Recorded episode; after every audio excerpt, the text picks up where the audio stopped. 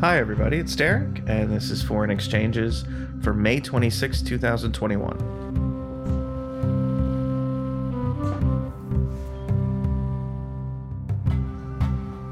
Hello, and welcome to Foreign Exchanges, the podcast. Uh, as always, uh, if you're new to foreign exchanges, welcome. Thank you for checking out the program. Uh, if you're if you enjoy this interview, if you appreciate this interview, come check out the newsletter. We've got a whole setup at fx.substack.com. Uh, consider signing up for our free email list. You'll get uh, regular updates on international affairs and U.S. foreign policy, as well as columns from our uh, ever expanding, hopefully, roster of contributors. Uh, and you'll get podcasts like this one delivered right to your inbox absolutely free. Uh, if you are not new to foreign exchanges, then welcome back. Uh, it's wonderful to have you again. Uh, I am very pleased this week uh, to bring you what I think is a is a very interesting and uh, enlightening interview with Eli Clifton.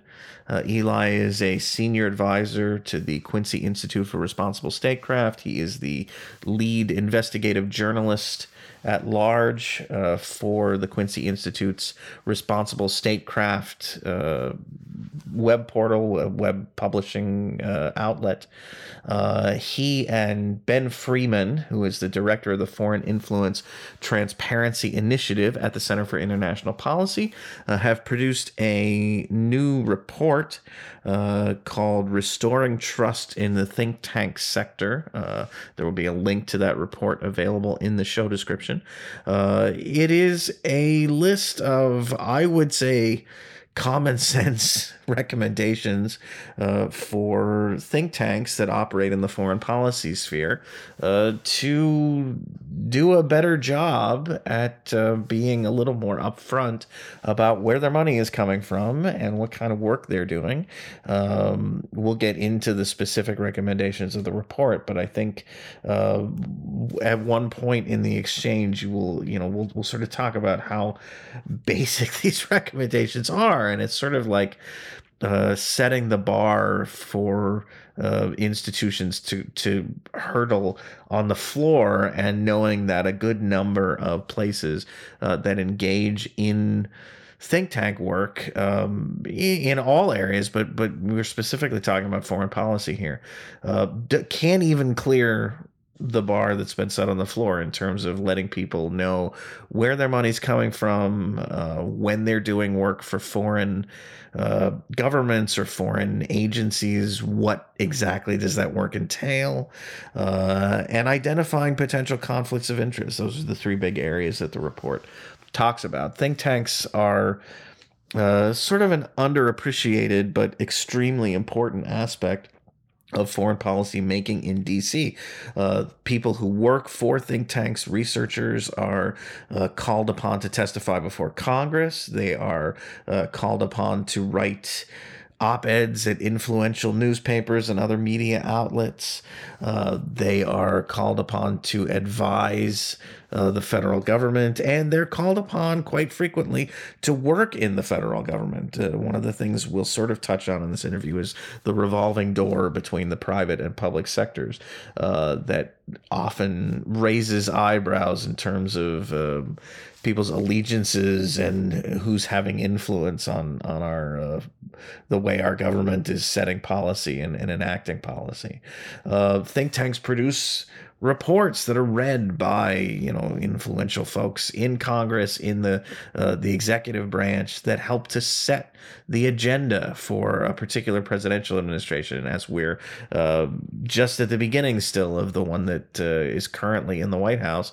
Uh, this is a topic that I think is quite worth engaging with. Um, and so I was very uh, pleased to see this report. Um, full disclosure, I know Eli a bit. Uh, we worked together in the old uh, old days uh, at LobeLog, uh, L-O-B-E-L-O-G dot com. It's an archive. It's been, uh, you know, frozen in time, frozen in the uh, digital equivalent of Amber. Uh, but Eli wrote frequently for them. I wrote for them. I edited uh, uh, for a while. Um, so I know him from, from there and I know his work. And that's part of the reason I kind of took notice at this report. But I think it's a, very timely, very uh, badly needed. Uh, again, set of recommendations that to me are just com- basic common sense, uh, but that apparently are uh, pretty radical when it comes to the world of think tanks and, and DC policy uh, making. So um, I'm very excited to have Eli. I'm very excited to talk about this. I hope that you will enjoy the interview. Uh, with all of that said, let me get him on the line and we'll start. All right. As I said in the intro, uh, I am being joined by Eli Clifton, Senior Advisor at the Quincy Institute and uh, investigative journalist for their Responsible Statecraft uh, platform. Uh, he and Ben Friedman, Freeman, sorry, excuse me, Freeman, uh, who is the director of the Foreign Influence Transparency Initiative at the Center for International Policy have just written uh, a report. Um, actually, I guess it's a couple of weeks old at this point, but uh, you know we get to these things eventually. Uh, it's called "Restoring Trust in the Think Tank Center a Sector," uh, and uh, really is is a, a set of I think very important recommendations that think tanks in DC could take uh, to try to restore some public trust uh, in the work that they do. Uh, Eli, thanks for coming on the program to talk about your uh, your work here. Thanks so much for having me. So I wanted to ask you. I mean, you've done a lot of work um, going back to the old days when when we were all at LobeLog, the, the, the the ancient times. Um, you've done a lot of work on the intersection of money and politics, especially when it concerns U.S. foreign policy. I mean, you wrote pretty extensively uh, during the the 2016 presidential campaign about the connections between Sheldon Adelson and Donald Trump, and uh, then during his presidency, how that kind of manifested on his uh, his approach to Middle Eastern issues, let's say. Um, so, I mean, this is a this is a beat that you you're you're pretty well traveled in. Um, was the think tank part of it something that that's always interested you or is it something that you came to kind of after getting into the the bigger kind of money and politics angle yeah i'd actually uh, uh, I, I, I would say think tanks actually have been sort of this what drew me into the interest in money and politics and that intersection with U.S. foreign policy. Uh, and it goes back to even probably pre LobeLog to uh, when I was just first getting started with Jim Lobe at Interpress Service uh, at their DC bureau, and which is for those who don't know, it was a, it's a small wire service that that mostly produces um, um, content for the global South. And one of the things I would regularly do as, as, part of that job, and a lot of reporters in Washington do it, is uh, cover the reports and events of think tanks. And this was uh, this would have been in starting in what was it 2004. So this is in the wake of the invasion of Iraq and uh, of, of, of Afghanistan. And what I got to see up close was the way in which so many of these think tanks, um, well, I shouldn't say so many, really, there's very few, um, uh, managed to shape the policy debate and certainly um, the policy choices that were being made by the George W. Bush administration. And at the time, the think tanks that seemed very influential were the American Enterprise Institute, the Foundation for Defense of Democracies, Hudson Institute, Heritage Foundation, um, and, and, partially as a reaction to that, there was the buildup of some uh, more progressive or democratic leaning think tanks like the Center for American Progress. But I guess the thing that really jumped out at me uh, from the first events I attended was just how well moneyed these think tanks were. They have really nice offices, they have really nice buildings. And I started to see very quickly how they have a really big outsized influence on the policy debate. Their experts are regularly quoted in the news. They go on cable television. They're the talking heads that you hear talking about uh, policies as, as regional experts often. They're producing reports which are circulated, that are written up by journalists, that are circulated on Capitol Hill, that make it into uh, the intelligence uh, services, that make it to the State Department, um, which inform them about, about what US policy could or should be.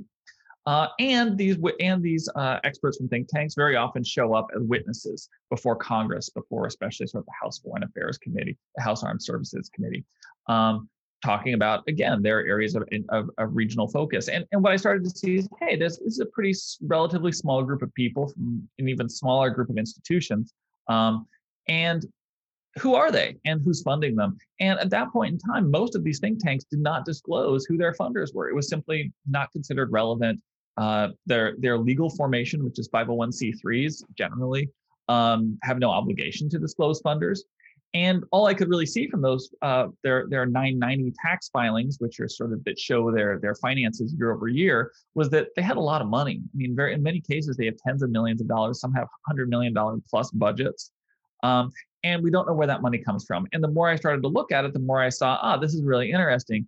Uh, clearly, some of the biggest political funders and donors on, on both sides of the aisle, in fairness, um, who don't, don't just fund uh, House and Senate and presidential campaigns, they're also funding the think tanks, who in turn are advising the candidates and the politicians whose who benefit from their funding as well. So you have this really small uh, uh, group of people, of these politicians and these think tank folks, being funded and in many ways influenced by an even smaller group of people, which are these funders. And these funders have, I believe, successfully created uh, pretty small echo chambers, but highly effective ones at shaping uh, the policy debate for politicians that in many cases they've helped get elected. Um, so that was sort of the, the introduction I got to the think tank world and why I thought it was, hey, this is something that should be talked about, maybe talked about in the same manner when it comes to foreign policy that, that we talk about any other policy debate any other domestic policy debate on, you know, be it taxation, regulatory issues, social issues like abortion or, or same-sex marriage. Uh, everybody accepts that, hey, there are a variety of viewpoints here, and there are special interests, and there are money that have an interest in the outcome of these debates. But for some reason, with foreign policy, it's we've been holding it apart, sort of suggesting that it's this thing where, oh, you know, everybody's coming to this with the same series of interests and we're just trying to all come to the same idea and we want to be in rapid agreement as much as we can uh, and i think that's really disingenuous and i think we need to normalize that debate and make it like other policy debates in this country.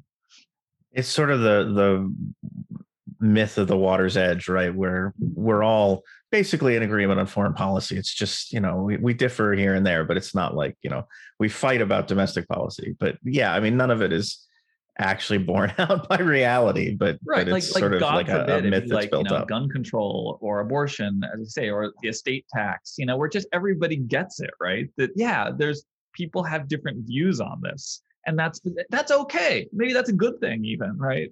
Uh, and right, people right. cynical about that and say, yeah, and there's special interests, and there's astroturf groups, and you know, just because somebody's an expert from an institution in Washington, well, there's probably some moneyed interests behind them that have an interest in this, perhaps, or not. But we, it's okay to look at that. It's okay to ask those questions. Uh, and I think with foreign policy, especially with the think tanks that shape the debate more so than on other domestic policy issues, I believe, um, uh, that hasn't really been you know something that's been allowed to seep into the the discourse.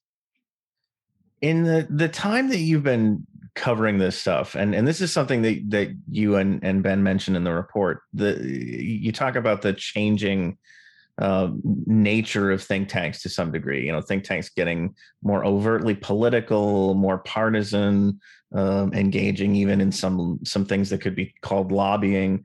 Uh, what are what are some of the big shifts that you've seen in the way think tanks operate? Uh, you know, since you've you've been covering this stuff. Um, well, I, I think one trend has been certainly um, the more explicit I could say sort of partisan or political nature of the think tanks. I'm sure that's always been there. Um, and, and some of the think tanks, uh, especially some of the older ones, continue to, to span um, you know, party lines, you know, Brookings, CSIS, not to endorse their work or or to or to reject it, but you know that they have people that definitely would identify with with both party affiliations. But I, I think that the growth and the influence, and, and I think this probably been going on for maybe 30 years, um, of the buildup of especially more partisan think tanks on the right, uh, the role the Heritage Foundation has played, and they've done so with with probably at least since the 1980s, um, with uh, influencing Republican administrations and Republicans in Congress, really becoming the brain trust of the Republican Party. Uh, and then later on in, in, the 2000s, the inception of the Center for American Progress, which uh, was supposed to sort of balance that a bit, being uh, the Democratic think tank, uh, the, the go to Democratic think tank. And in full disclosure, I, I used to work there. Um, and and then the buildup of even Media Matters, which uh, was also very much focused on sort of um, uh, center left uh, or left um, uh, um, politics. So I think that, and, and then again on the right, the American Enterprise Institute building up as as also a, a right wing think tank. Uh, I, I, think that also the flood of money into them has gone up, uh, and with that flood of money has also come um, foreign money as well. and I I think that's probably again a strong indicator uh, putting aside notions that, of course, foreign governments want to influence U.S. policy. I mean, why wouldn't they? Um, there's also this aspect that I think they are acknowledging uh, when you see the UAE, when you see Saudi Arabia, when you see even Norway uh, investing in American think tanks on both sides of the aisle. What you're really seeing is that these countries have identified what we're talking about here, which is that these are influential institutions for shaping policy. Uh, and I think as these institutions clearly became perceived as more and more effective at influencing the policy debate and perhaps even doing so in a partisan manner. Um, there was the flood of, of, not just corporate interests, special interest money, uh, certainly partisan political donors. I think it started to increase their giving to think tanks. I'm speculating a bit here, but I think that's been the case. Uh, I think you also saw the increase in foreign funders coming in as well, foreign governments that wanted to influence US policy uh, for obviously their own reasons. I, one of the things that that got talked about, um, I, I, you probably saw these these reports from uh, the American Prospect, for example, uh, during the the formation of the Biden cabinet, was the rise of these uh, basically organizations that, that are called strategic consultancies. Um, many of which have been around for a long time. I mean, you know, Madeleine Albright has one, and Kissinger, you know, uh, has one. Uh, so they're not a new thing, but there is sort of this explosion in recent years of these groups that that really seem to play around with the nexus of kind of buying access while also providing uh, you know the kind of advice or support that a, a think tank might provide uh, while also maybe doing some some things that are more explicitly lobbying without kind of having that label attached to it. Is that is that something that you've noticed? Kind of these groups like West Exec is a big one. You know, Anthony Blinken or Anthony Blinken was uh, working there with Michelle Flournoy, who many people thought was going to be uh, Biden's defense secretary. Turned out not to be. But but the groups like that kind of cropping up that that blur the lines a little bit. Is that something that you you've uh, seen in your in your work?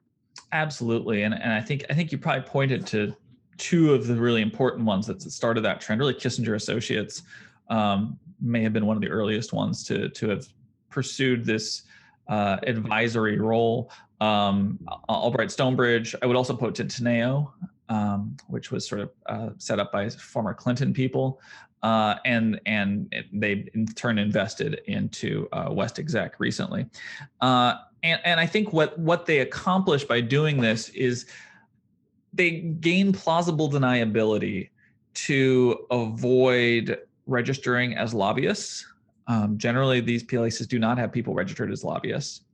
Um, and they also, alongside many of the think tanks that I've looked at, uh, have I believe consistently, actually Teneo registered under the Foreign Agent Registration Act, but generally they they have avoided uh, FARA registration.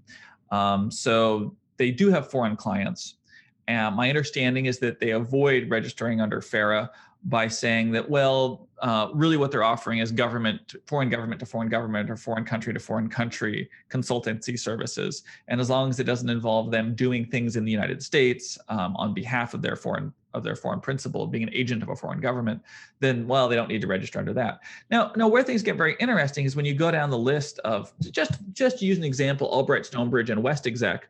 Uh, just because i have looked at them more closely, I think it's probably true of these other consultancy services as well. But if you go through the list of their of their experts, um, and even their principals, that you will see that a lot of them wear multiple hats. Um, so they'll have a role at you know Albright Stonebridge or West Exec, but then they'll also have a job um, at, you know, let's say the Center for American Progress or the Heritage Foundation. Um, they'll have a job at, at, a think tank that does explicitly talk to the US government, that does explicitly produce content for consumption inside the United States and to influence the policy debate inside the United States. So now you have this situation where somebody can work at one of these consultancies, uh, in theory, just be offering advice back to the foreign government, which you don't need to lobby to do that. You don't need to file under FARA to do that. They, in theory, could be providing services involving working on behalf of a foreign client and then going and doing something elsewhere in the world with with them. Um, and coincidentally, they're going to have this other job where they are going to talk to the US public, they are going to produce public information, and they are going to talk to members of the government uh, about policy that may come up against their foreign client at uh, their consultancy uh, gig. And so you have this really muddy water where it's pretty hard to enforce it legally in terms of the lobbying or FARA component of it. Um, but what you quickly see is that you know there are an alignment of interests here. You do have you know why are the weapons companies, why are foreign governments signing up to pay people at these consultancies? Um, and why do these consultancies provide so little transparency into who their clients are and what they're doing, uh, considering the caliber of clients that they are, uh, that through other reporting we've seen that they have?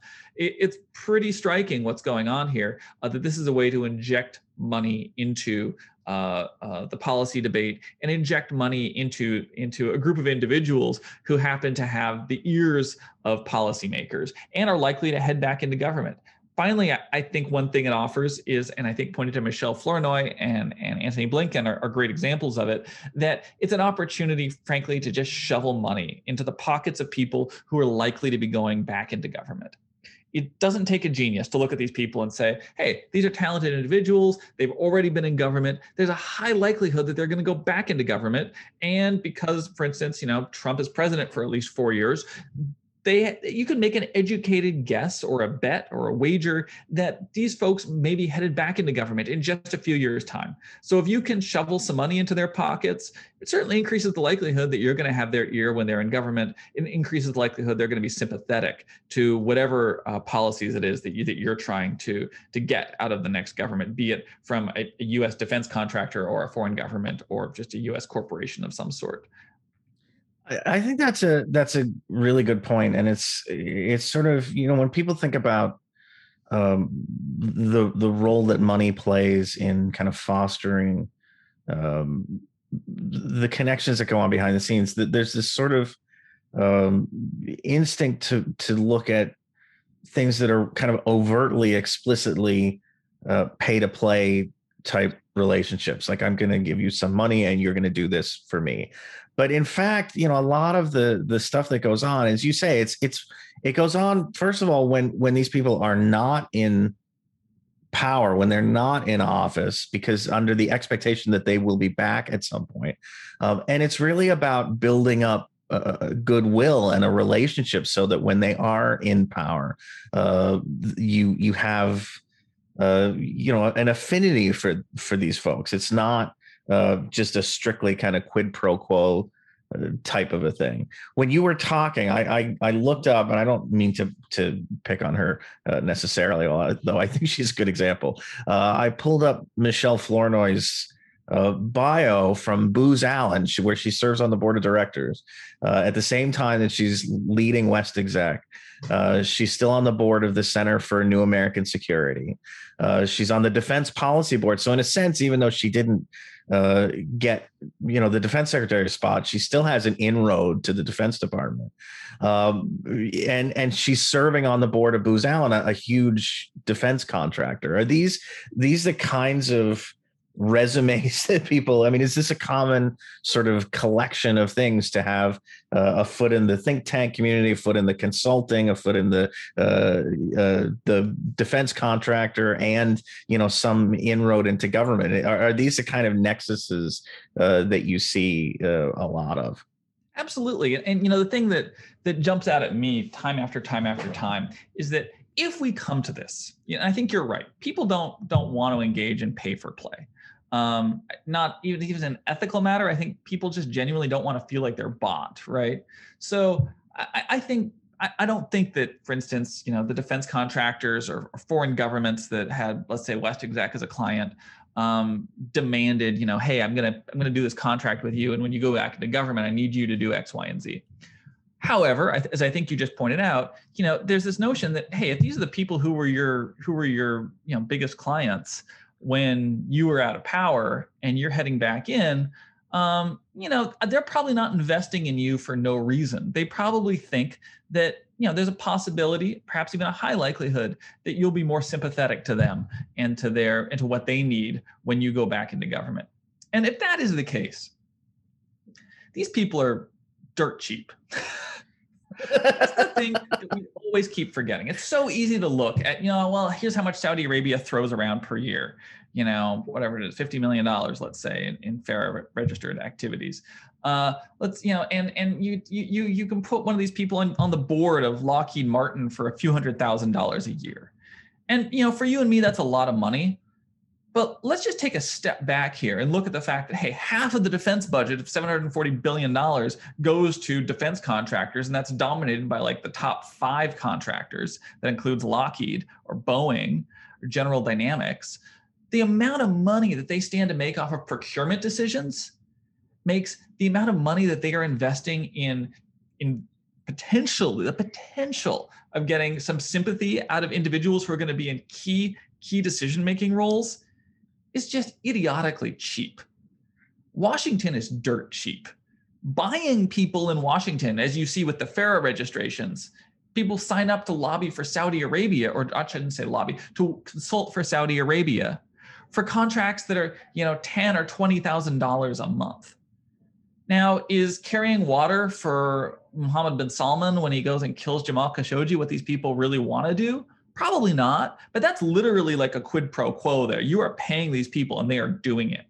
Uh, Norm Coleman, a top lobbyist for Saudi Arabia, has talked about it. He's like, yeah, I mean, it's not my job to give advice to Saudi Arabia. It's my advice to tell Congress what Saudi Arabia wants wants from them and you can put the price on what these people are being paid to do that and for the return that the corporations or foreign governments get off of this it's laughable it is really silly how cheap how cheap uh, at least these these foreign governments and corporations the price that they've put on individuals in Washington D.C.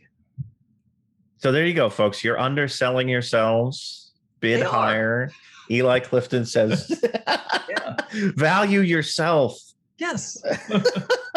I mean, um, look at the return that you offer on the investment. Exactly. Exactly. Like, if you're gonna do this.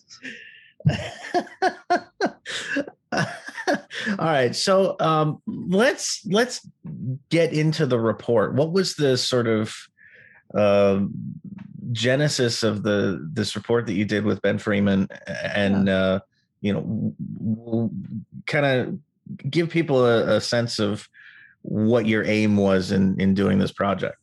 Yeah, so so Ben and I had spent many years, um, and Ben slightly from a more academic uh, approach, and myself a more journalistic one, uh, but covering a lot of the same topics, which are basically covering uh, foreign influence in Washington uh, and covering think tank uh, transparency or the the lack thereof about their sources of funding, and in doing so, we we kind of started talking uh, maybe six six months ago or so about hey, you know, maybe we should do something that's a little more uh, positive, for lack of a better term, forward thinking, saying, well, we talk a lot about what the problems are, but do we have some some sort of baseline things that we would say would help help resolve some of those problems? Because believe it or not, both of us actually think that think tanks are pretty important. Um, you know, you, they can serve and have served in many instances valuable roles uh, in basically being, you know, a, a, brain trust in Washington D.C. that that that consults with Congress, as we've talked about earlier, and, and policymakers. Um, and and offers them sort of a depth of knowledge that perhaps they don't have directly in government and that can be tied into a network of experts even outside of the beltway uh, and and in doing so we we said, hey, there's there's some simple standards that um, uh, think tanks have chosen for the most part not to hold themselves to. but these are standards that outside of the Beltway, uh, be it in, in science, in medical journals, or in journalism, uh, in major publications, or even minor publications, are just kind of expected. Yeah, that's written down, but it's also just expected. Uh, and, and that's where we said, hey, you know, th- th- we can probably boil this down to like three things that would actually really improve the standards uh, that, that the think tank sector um, uh, is, is going to need to hold themselves to if, if they want to regain the public trust. Uh, and, and we looked at, at you know, hey, the trust in government is somewhere near a record low. It's like 20% of people trust trust the policymakers, and only 20% of people in a poll that was done a couple years ago even knew what think tanks were, for that matter. So think tanks are, you know, they they're a part of the policymaking process that people don't don't trust already, and most people don't even know what they are. Um, so people are not inclined to have positive sentiment toward toward them if they even find out what they are. Um, and and sort of the basic things that we came up with was that hey, why don't you just disclose your donors? Uh, donor disclosure. It's becoming more common with think tanks. It could still be better. Um, and that just being transparent in funding as a matter of practice for the industry would, would really be would really be helpful. It would it would help to preempt uh, criticism of of or potential criticism of, of undisclosed conflicts of interest uh, involving funders and, and the research products. And, and the long-term benefits really outweigh the short-term, you know, pain or difficulty of, of disclosing one's funders. Um, I mean, I was involved with helping set up the Quincy Institute and, and very on, we said, hey, we're going to be transparent about our funders. You don't have to like our funders. We do have some standards about who will take as funders. We don't take foreign governments, but we know, hey, you know, Charles Koch Foundation is is a funder of ours, and some people won't like that. It's better to put it out there and have people know that and they can criticize us for it um, and they can look at our work and say hey is this influencing it or not? Um, and we believe it doesn't but we'd rather have that conversation up front and put it out there than make it something that you're trying to bury uh, and, and, and, and hope people don't notice. Um, and then the second thing we said is that hey, good faith efforts to to disclose um, uh, activities that might require FARA registration. Um, is really essential. And thus far, think tanks have largely uh, avoided um, or refused to register under the Foreign Re- Agent Registration Act. Now, part of the blame is on the Justice Department for not being so clear about who needs to register and why. But any reading of the statute or um, most people's reading of the statute comes to the conclusion that think tanks are certainly not exempt from it. There's no think tank exemption. There's no 501c3 exemption from FARA. There are some academic exemptions, but think tanks have sometimes tried to claim that they fall in that category. Uh, it's a real stretch because clearly the work that they do is intended to influence the public debate about policy. That's pretty much their mission. And there's nothing the matter with that mission, but if you're taking money from a foreign government and you're doing anything uh, for them as a result of that, such as writing a report, which is something that uh, um, has been become pretty common, uh, you should disclose that. You know, and maybe do so not just in the report, but maybe you have an obligation to file under the Foreign Agent Registration Act. And finally, think tanks should try to proactively identify the appearance of potential conflicts of interest um, between their funding and their staff's work again, identifying a potential conflict of interest, it, it, shouldn't be a big deal. I've identified that multiple times in my own reporting where I say, hey, you know, as, just earlier in this podcast, I, I said, hey, you know, full disclosure, I used to work at the Center for American Progress. When I talk about these organizations, uh, I should identify if I have any sort of a connection to them.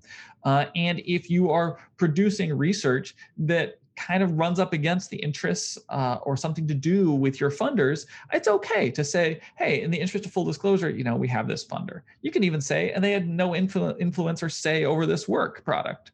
Um, but it's important to, to, to be proactive about that. You should be out there trying to tell people, hey, it's all right. I am identifying these these these potential conflicts uh, before they arise uh, in in in more problematic ways. Um, it's really important if you want to, the research institutions to be taken seriously um, to to to hold oneself to, to those sort of basic basic standards.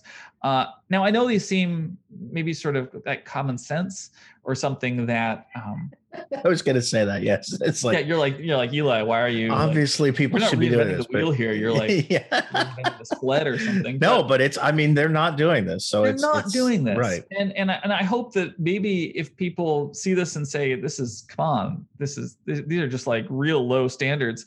Um, I hope it it's not just something where they then turn away and say, well, that's just a joke. Why would you guys come forward and suggest that? I hope the takeaway is, wow, like if this if if these would be considered like right, like the the bar is on the floor and we're still managing to get under it. Sector, yeah. Like where what's the starting point? Uh, and I'll be honest, the starting point is pretty bad. Um, and and and these this actually if if these three things were adopted uh, across the across the beltway with think tanks, um, it, it would frankly I think it would change the landscape. Um, I this that that was going to be what I you know my my question or, or my comment was. I mean, you say in the report specifically with respect to registering uh, under the Foreign Agent Registration Act. This isn't none of these things needs to be a scarlet letter. Like you're not asking think tanks to change really the what they're doing. You're not asking them to uh, fundamentally reshape themselves or anything. This is just being these the, all these recommendations are just about being transparent about what they're doing. Uh, and and I, I guess i want to go through sort of all three uh, big recommendations and talk about each one but the, they're um, there's no structural thing that has to change here. It's a question of how honest are you going to be? How you know kind of forthcoming are you going to be with the public uh, about what you're doing?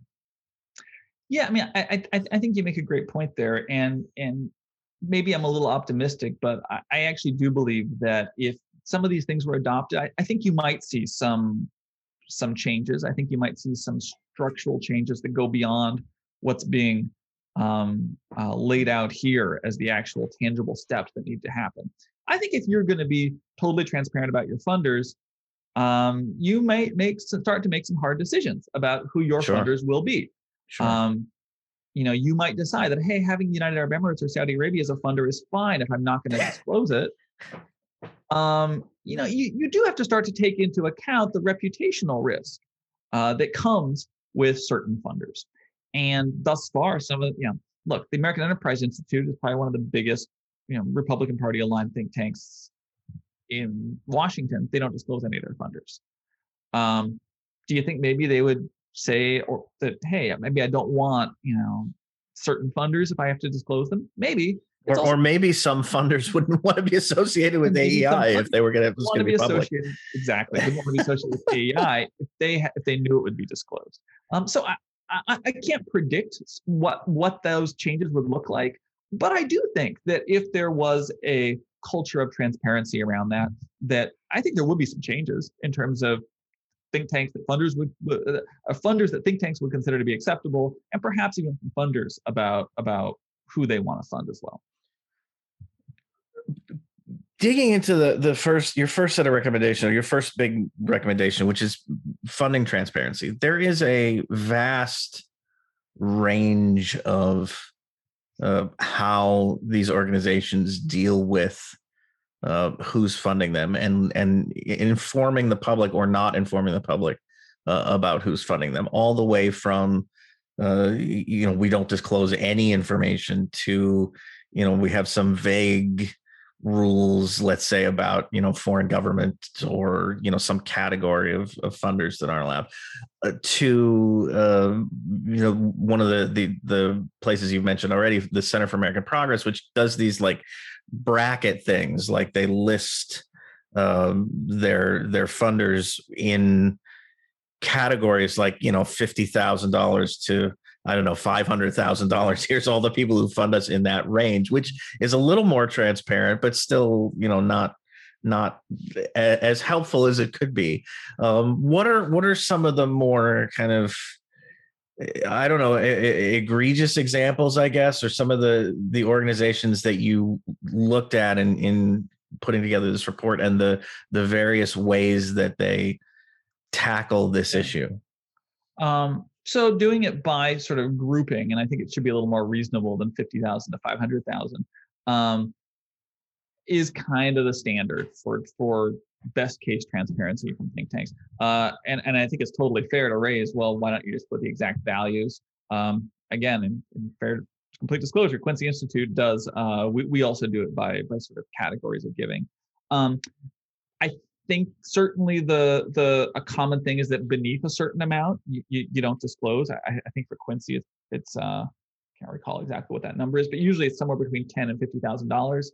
Are the uh, sort of the floor that you disclose. So you're not going to disclose every single small dollar contribution. Um, and you know, I think that frankly, I think the Center for Strategic and International Studies is probably the most comprehensive and interesting and well laid out uh, donor transparency I've seen, where they let you look at the list by and you can categorize it by foreign governments, by corporations, by individuals. Um, and I think that's I think that's great. Uh, it's obviously a lot more work to lay it out that way, but I think they do a good job with it. The, the thing that uh, the, I guess the, the middle ground, which concerns me the most, and something that I've written a little bit about, is that you know there is this space between okay, you disclose and you do it by cat by sort of cat levels of giving, uh, but you do it comprehensively versus uh, and, and, then on the other extreme, we just don't disclose anything about our giving. Uh, so I put sort of CSIS and maybe Quincy on the, you know, we that's basically as good as it gets in terms of disclosure versus, uh, or at least in terms of DC. Uh, and then on the other side, uh, we don't disclose anything like the American Enterprise Institute or the Foundation for Defense of Democracies. Uh, and then there's a middle ground here, which sort of the Heritage Foundation and I believe the Center for American Progress fall into, where they um, they do provide a list of their of their funders and they do group them by giving level, but then they'll have just anonymous donors. They'll just say, "Hey, we had one donor that gave more than five hundred thousand dollars, and they're anonymous." And okay, cool. Somehow passes as transparency, is like you're nearly rubbing my face in it at that point. That you're like, you know, yeah, we're going to tell you you're being transparent, but you can't know who that funder is. Um, I think that's really problematic, and and and I I, th- I think that that's like that that's a pretty egregious policy that that I would hope would would be phased out soon. Is there any reporting requirement at any level, even internally, like something that the public would not necessarily see uh, to track these things, or it just doesn't it's it's not on paper anywhere. On oh, paper, paper, I guess. Uh, I mean, I mean, they, they, I think they do need to provide some of this information to the IRS when they file their 990. There is a, uh, a the 990 tax filing, which is a disclosure that really the only version that we normally see for an organization is their public 990. But the the private one, the one that goes to the IRS, is a little closer to in concept to your personal income tax return. Um, so so that includes some sections that uh, that get redacted with the public version, which, which does list out uh, at least who some of the top funders um, are. So it, in that sense, yeah, it, that, that's definitely written down and submitted. Uh, but in, in, in, terms of the public having any access to that, there, there, there is no access. So you can't. Just, I mean, I couldn't just like walk into AEI with a sack with a dollar sign on it full of money and plop it down and say, keep my name out of this, but here, here you go. Uh, uh yeah, you could. I've seen, I've seen some of the, I, I, can't speak to AEI directly, but I have seen um, on occasion the uh, forms that are submitted to the IRS that actually do list out funders. And I have seen six, seven figure contributions to think tanks uh, lit, and and when they're supposed to say what the source of it is to the IRS, they have said anonymous. Oh my! Put their own okay. address as as the location that it came from. So that's Good pretty grief. Dro- dropping off a sack of money. so your second uh, big recommendation has to do with the Foreign Agent Registration Act. Tell people what at, at a very basic level, what is the Foreign Agent Registration Act? I mean, it, it the name sort of speaks for itself, but yeah, so, uh, legally, what what is going on there? Yeah, so it goes back to World War II. Uh, it is an antiquated statute. In fairness, it needs updating. Uh, and back then, the idea was to make sure that there was some transparency and disclosure of um, Nazi propagandists inside the United States who were uh, taking direction from Nazi Germany and were in turn producing materials uh, so-called propaganda. I think it actually still refers to it as propaganda um, that was uh, to be disseminated in the United States to influence the public debate and policymakers. So it could be a pamphlet, it could be a magazine. Uh, the point is, is you needed to disclose if you were the agent of a foreign principal. And to be clear, the foreign principal doesn't even have to be a foreign government. It can be an individual, it can be a company, it can be an organization. The point is, are you the agent of a foreign principal? And if you are, and a lot of people file FARA, it's not, again, it's not a scarlet letter to do so. Uh, you, you have to disclose sort of, you know, what are the terms and what's the size of the contract. and you have to provide these supplemental statements periodically where you where you actually say, you know, and here's some of the material, here's the materials, the propaganda, so-called propaganda that that I produced uh, uh, for the foreign principal. It can be sometimes emails are disclosed in that. If you reached out to members of Congress, for instance, uh, again, looking at Norm Coleman as an example, his supplemental statement usually has a bunch of emails between of him sending news articles about Saudi Arabia to to members of Congress. That would be a good example of one type of material you might need to disclose. If you put on an event, maybe you would uh, put the, the the, the the announcement for the event in in, in your supplemental statement for FARA. Um, and what that does is it gives people the knowledge that you are doing this on behalf of the foreign principal and that you're uh, and the activities that you've undertaken. Uh, again, there are some exemptions. I, I, believe there are ones, for instance, for business. Uh, if you're doing this as part of, you know, some Chinese company wants to um, uh, uh, hire an attorney or a spokesperson here to help them gain market access in some manner. Uh, I don't think that generally would fall into the category of disclosable activity. There's also an academic exemption, which is pretty big, uh, which is that if you're doing it uh, as, as part of sort of academic uh, research, um, so universities might not have an obligation to disclose FARA if a foreign government or a foreign principal gives them a grant to do research in mathematics or in art um, or, or what have you, that, that might not be FARA registerable. Um, but those are sort of the big exemptions that you hear about. And, and again, think tanks don't clearly fall into one of those. I, I know that they've tried with the academic exemption uh, to suggest that what they do is somehow producing academic work. But that seems like a real stretch considering when you look at what their activities are. Um, a couple think tanks have filed under FARA. There have been periodic FARA prosecutions, not of think tanks necessarily, but of individuals. Certainly under the, in the Trump years, we saw that. Um, and it, will be with Mike Flynn, uh, among others, uh, facing FARA violation charges. Um, but it, it's an area that's been under enforced. The Justice Department hasn't offered the the clarity about who needs to register as as well as they should.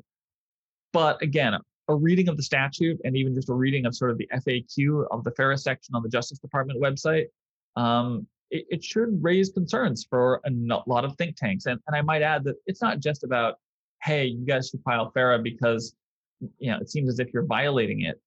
You should also be concerned that this is you don't know where the political climate's going to go, and the Trump years should have shown you that the Justice Department can be politicized.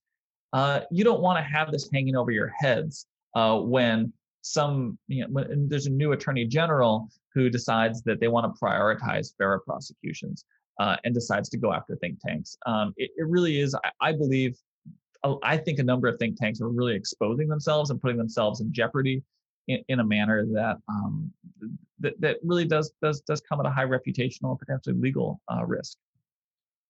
It's it, it is interesting. I mean, this all three of these recommendations really are sort of erring on the side of caution types of pieces of advice, but especially uh, with FARA, I mean, you you guys talk about um, the fact that it's not just on these think tanks. The government does a, a really lousy job, as you said, of sort of making clear what is and isn't covered. There are these kind of not maybe super well defined exemptions the the whole thing is eh, you know as you said you know at the beginning of this is is dated uh it needs to be updated um so you know there's there's a lot that's that's not necessarily these think tanks trying to get away with something as as much as it's just a system that that is you know badly in need of fixing. But at the same time you know i think the idea is you want to make sure you're on the safe side of this like you're on the right side of it uh, you know so err on the side of caution. And that's that seems to be the uh, you know where you're you guys are are you know making these these points uh, in all three all three of these recommendations kind of err on the side of caution and, and i might add that you know th- there has been a growing public awareness and concern um, justified or unjustified over the past four years about the role of foreign influence in the US political process.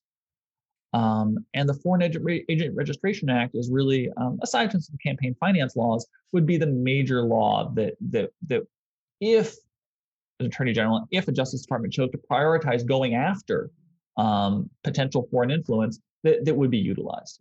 Uh, and again, it has been utilized in the past four years. uh, probably at a rate and level that actually exceeds where it's been in the past. I think there is a renewed interest in the Foreign Agent Registration Act and questions around foreign influence. And uh, if I were a think tank, uh, I would be looking pretty carefully at this because, uh, again, what, when, if and when the Justice Department chooses to pursue this, um, you may want to have been ahead of it a little bit uh, by by by at least uh, starting to consult with attorneys and consulting with the Justice Department about whether you need to register. Uh, there's there's also I think just a common attitude in Washington that well think tanks haven't been prosecuted under it. Well, that's true. Most people who've been prosecuted under FARA weren't prosecuted under it before. Um, it, it's a matter of of look at the statute and see if the activities that you're engaged in seem to fall under uh, registrable activities. Your third recommendation, which is eh, strikes me as sort of the most obvious of the three like i mean i can i can understand you know on uh, in terms of transparency saying you know well i've got a funder who wants to be anonymous what should i do with that? Or fara you know it's complicated it's a legal thing you know i don't necessarily understand uh, what my requirements are.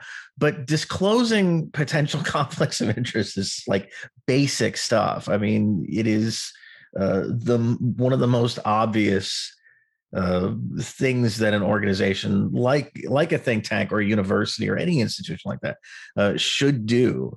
Uh, and yet uh, you know talk about what you you found here in, in terms of how poorly some of these places actually actually do this. Yeah i mean this is uh, again not to pick on michelle flournoy too much uh, but uh, you know, the United Arab Emirates paid the Center for New American Security something like a quarter million dollars for a report, um, for them to produce a report that, that recommended exporting military grade drones to the UAE and other countries. Um, the report made no mention of the UAE funding. And, you know, in, in fairness, as we talked about earlier, you know, people don't like to think that they're engaging in pay for play. And, and, even in that circumstance where maybe the United Arab Emirates and Yusuf Al Otaiba and, and you know the, the, because of the, the Otaiba email leaks, we've even seen the uh, the, the, the the the bill for it. Um, it basically said, "I'm going to give you a quarter million dollars to write a report on drones." Um, and that was it. They cut the check. They signed the document. That was all that happened. Um, if I then had a report that came out that said, hey, we should export military grade drones to the UAE. Uh, and even just by coincidence, the UAE helped fund that report. I think it's pretty crucial that you say, hey, the UAE funded this report or partially funded the work that went into this report. You can still say they didn't have any influence over the actual work. They didn't get to review it before it was published. You can you can put all sorts of stuff in there about that. But the idea that you that you know that there's no expectation uh, and I've seen the Center for American Progress do, do the similar thing, writing a report on um, on U.S. policy in the Middle East, recommending uh, arms sales and increasing uh, uh, diplomatic closeness with countries like the UAE, uh, and failing to disclose that the UAE was a funder, uh, or even that there was a former UAE embassy staffer who they later hired at Center for American Progress and let him be an author on the report. Um, these are potential conflicts of interest. Is it a conflict or isn't it? At the bare minimum, you should let the readers be the judge of that. And again, you can still defend the integrity of your work. But I just think it's absolutely, uh, yeah, this is real low level baseline standards of, hey, if that happens to be the circumstances, you should probably tell people. Um, because if people find out later, as as they did in the case of CNAS and of Center for American Progress, um, uh, it, it doesn't look good. uh, especially when you didn't disclose it. I wonder. I mean, one of the the sort of things that happened last fall, uh, kind of on the sidelines of the uh, the war in Karabakh between you know Armenia and Azerbaijan, was there was these uh, the rise of these like op eds from people working at ostensibly you know kind of think tanky institutions who are who are getting money from uh, more Azerbaijan. I think. I mean, it, it, there was a little flurry of uh, pieces on sort of the amount of money that was being thrown around, kind of lobbying for Azerbaijan and how that was making its way into kind of uh, you know op-ed writing and, and so forth i wonder if you saw some of that kind of during that that particular period it seemed to be a, a major kind of uh again sort of like a, a real flurry of activity of suspicious activity i would say along these lines yeah i mean i think that's a microcosm of of exactly what we're talking about here and uh i, I might add that I, I think that I think that public news, news publications, newspapers, and online publications have an obligation as well to to start asking a little bit. Um, and, and that's something I've, I've been writing about a bit more recently. Is you know when you have you know a Raytheon director writing in the Washington Post that that, that the U.S. shouldn't withdraw from Afghanistan, uh, and when you have Bret Stephens writing in the Wall Street Journal that uh, sorry in the New York Times that um, uh, the, the United States needs to basically back uh, Benjamin Netanyahu in in in bombarding Gaza, um, and you don't disclose that he has actually in March took a side job at an Israel advocacy organization. Um, it, it, it, at some point, you can't just blame the the journalists or the columnists or the lobbyists or the consultants who are writing this stuff. Um, I, I think that there's a degree of responsibility that that that the publications have themselves uh, and I, I, do believe, I guess, with the Azerbaijan money, that that that there was a lack of disclosure from the publications. And, and what's really funny is that in some of those instances, I believe, and I've seen other ones with foreign governments, op-eds show up in FARA registrations. so if they are choosing to follow the law, uh, right, right, show up, and that doesn't look so good for the publications that published it and didn't disclose it at the time when your stuff shows up in somebody's supplemental FARA registration and you didn't disclose it when you published them. Um, now, I don't think, again, talk about low standards. I don't think most publications ask. Um, and, and that's something that I've been involved with setting up the publication at, at Quincy Institute called Responsible Statecraft. To the best of my knowledge, we're one of the only publications in the Beltway and that publishes on foreign policy that asks uh, contributors some really basic questions before we publish them. It's like, you know, do you have any foreign clients? Is there any potential conflict of interest between, you know, your outside clients, uh, your outside employer, and the material that you're publishing with us? It's just open-ended, but you know, is there anything we need to know? And we could probably make it better and make it a tighter um, set of questions that would box people in a little more. But I, I think the fact that we're even trying is super unusual. I know as a journalist, I have never been asked those questions. I have never signed any sort of uh, a conflict of interest disclosure. Uh, and I know with I've gone and looked at scientific journals, and and actually that's pretty common. They have pretty good uh, uh conflict of interest disclosures that they ask you to sign for for maybe a scientific one or mathematics. Um, engineering. They, they, it's it's one page. It's kind of similar to what we ask people to do at Responsible Statecraft. It basically says, is there anything we need to know? Um, and we're not going to go digging. The onus is on we've asked the question, and we'd like you to tell us the truth.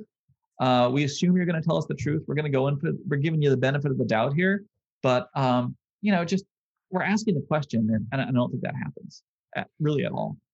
This, I mean, this really is. Uh, I think you're you're making a, a, very good point. This is one of the maybe the the the one of these three recommendations that could really be uh, almost imposed from outside the think tanks by the institutions that rely on think tank researchers to do things like writing op-eds, like you know, advising uh, the government or corporations.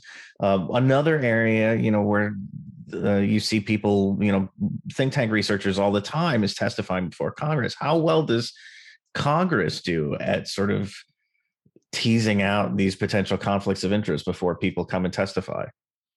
Uh, well, I guess I would say not that well, but in fairness to Congress, there's probably been a bigger effort uh, and interest in it um, by members of Congress than anywhere else I can I can identify, other than maybe investigative journalists like myself.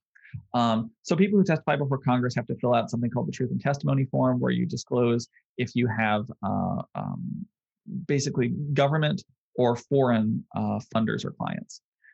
Now, unfortunately, enforcement of it has not been great. One one common pattern we have observed, excuse me, is people who will say that, yeah, I'm here testifying as a senior fellow at, um, let's say, the Atlantic Council, and I'm going to be talking about uh, U.S. Gulf policy.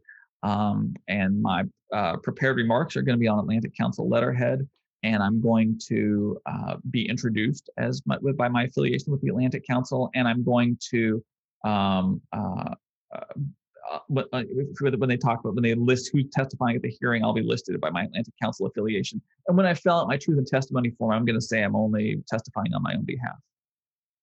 Um, so you never have to disclose who Atlantic Council's potential foreign funders are. You never have to disclose um, any of that.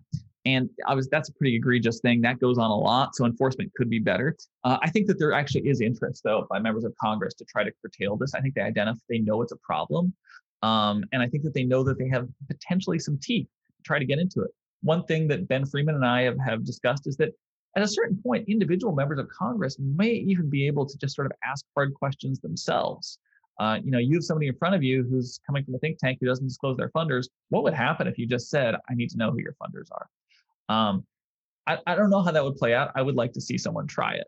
Um, but I, I, think that I think that that congressional testimony is an area where where I think we may see it, it, an increased push to try to get that type of disclosure. Um, so again, from the think tanks side, there are other moving pieces here that may start to uh, force these types of conflicts of interest and your funders into the public's eye. Uh, again, if I was running a think tank, I would want to be ahead of that. I would like it to be something where when these things come out, it's not because I was forced to. I want it to be something where I got to control it, how it came out, and I get to say, hey, I was being transparent. Uh, I think the trend is toward greater transparency. And if I were running a think tank, I would want to be ahead of that. So I want to, I think that's that's where we could sort of leave this for now. I, I think uh, people should definitely check out the report. It's restoring trust in the think tank sector. I'll have a link to it in the show description. Uh, you can find it at the Quincy Institute's uh, website.